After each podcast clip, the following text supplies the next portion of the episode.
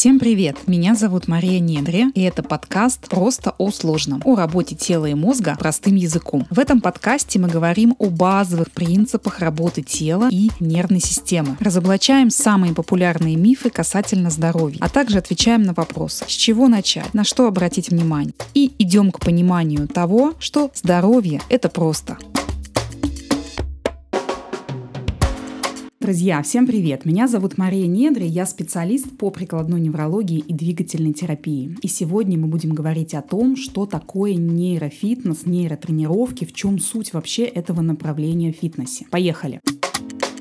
Итак, ребят, э, нейрофитнес — это сравнительно новое направление а, в фитнесе, э, которое в своей основе имеет специфические упражнения для стимуляции, ну, скажем так, работоспособности нашей нервной системы. То есть, другими словами, смотрите, все самые частые запросы, с которыми вы приходите, например, к двигательным терапевтам, к тренерам, да, у меня осанка какая-то, мне не нравится моя осанка, я сутулюсь, у меня шея выезжает вперед, да, компьютерная шея, э, так называемая, хроническая хроническая боль или периодическая, да, у меня где-то тянет, у меня напряжение, а, возможно, проблемы со сном, головные боли, у меня нарушение дыхания, там, гиперактивность у детей, да, если мы про детей скажем. Вот эти все моменты, то есть все ваши жалобы, с которыми вы обращаетесь, а, это результат работы нашей нервной системы. Вот прямо запомните это. Мы не рождаемся, скажем так, с такими жалобами. Ну, большинство из нас не рождается, мы их приобретаем в течение жизни. Потому что наш Наш мозг так решил. Решил включить защитные механизмы. Что это означает? Смотрите, у нас наша нервная система, она устроена достаточно сложно, безусловно,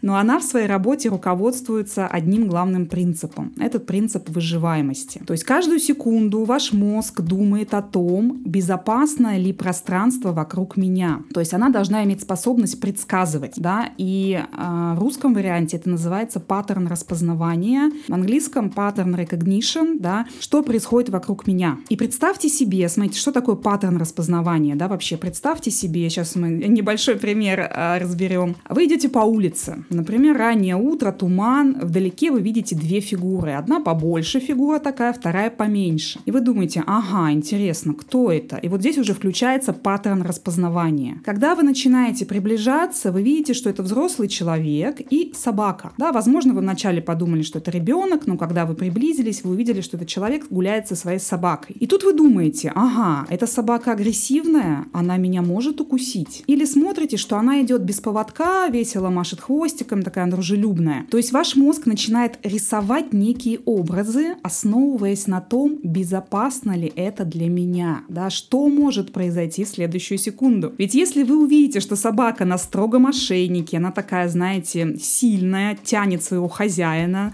он ее еле держит, держит, вряд ли вы подойдете, чтобы ее погладить, да, согласитесь. То есть паттерн распознавания дает нам понимание, что может произойти. Она может меня укусить, она может на меня кинуться, да. И я его наблюдаю, вот этот самый паттерн, да, этот стереотип поведения, почти каждое утро, когда я гуляю со своей собакой, потому что люди видят, как она активно тянет поводок. Они стараются ее обходить стороной, хотя она совсем не агрессивная, она просто не любит кошек и норовит каждую кошку погнать. Но тем не менее, у людей, когда они это видят, видят. Создается образ такой настороженности, и они ее обходят, прям кто-то даже на другую сторону дороги переходит. Потому что, опять вернемся к первоначальной мысли, что наш мозг всегда, каждую секунду думает о выживании. То есть все остальное у него на втором месте. Создание движения, а, то, как вы ходите, какая у вас осанка там и так далее, это э, когнитивные способности, да, это все уже там, на втором плане. На первом месте безопасность и выживаемость. И наши сенсорные системы – ключ к этой информации информации. То есть мозг должен получить информацию, безопасно ли это. И сенсорные системы ключ. Глаза, слух, орган равновесия, запахи, возможно, да, потому что странный запах какой-то у этого продукта, да,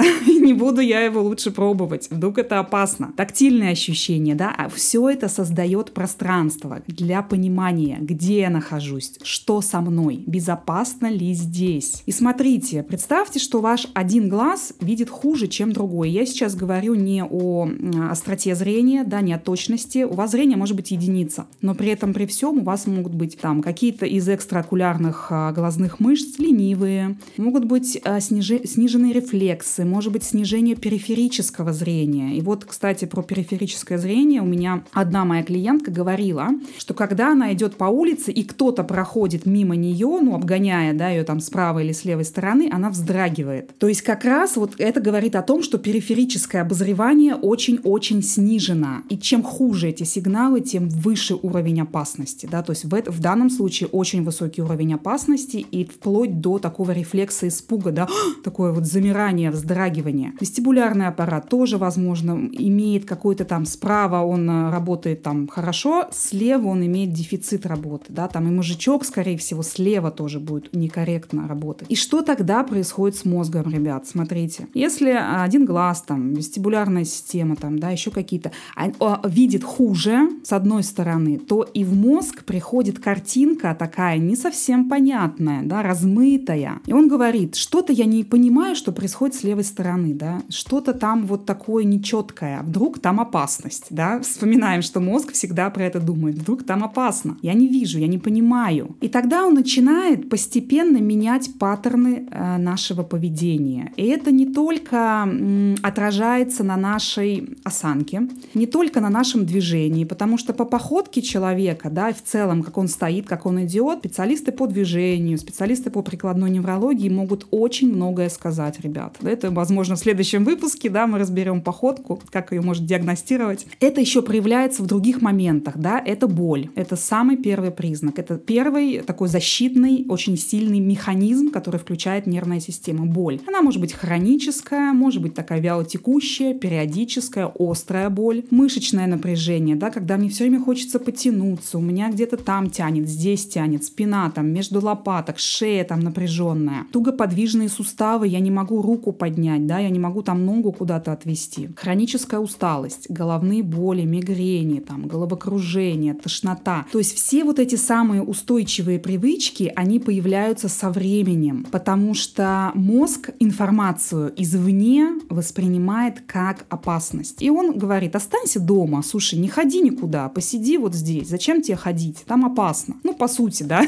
И смотрите, неврология, прикладная неврология, да, нейрофитнес, неврологические тренировки позволяют улучшить качество вот этих самых сигналов. Качество обработки этих сигналов внутри тоже станет лучше. И постепенно наши паттерны, которые закрепились, они будут меняться. То есть будет улучшаться движение, осанка, а, снижаться боль. И ваш мозг вам скажет спасибо, теперь я вижу наконец-то, что опасности слева нет. Да, я могу расслабиться и отпустить твое тело. Мне не нужно его держать в напряжении, что сейчас кто-то нападет. Все, все прекрасно, все отлично. Поэтому после занятия неврологии, ребят, вот кто занимался, кто еще не занимался, но хочет, да, там моментально уходит боль и напряжение. Суставы начинают лучше двигаться, как будто их там смазали маслом. Меняется осанка, походка, вы чувствуете энергия, да, прям, прям меня переполняют, и кто-то даже говорит, что как будто вспышки такие яркие. Улучшаются когнитивные навыки, улучшается память, внимание, перестают мучить головные боли. То есть все вот эти самые стереотипы поведения, которые закрепились, потому что сенсорные системы нечетко работают, нечетко передают, картинку мозга, они начинают меняться. И меня часто спрашивают, как долго будет эффект. И здесь э, что можно сказать? У всех по-разному, у кого-то несколько часов, это в худшем варианте, у кого-то несколько дней, но ключ к этому, да, очень важно понять регулярность. Мы с вами не учимся рисовать, э, например, за одно занятие, да, вы пришли,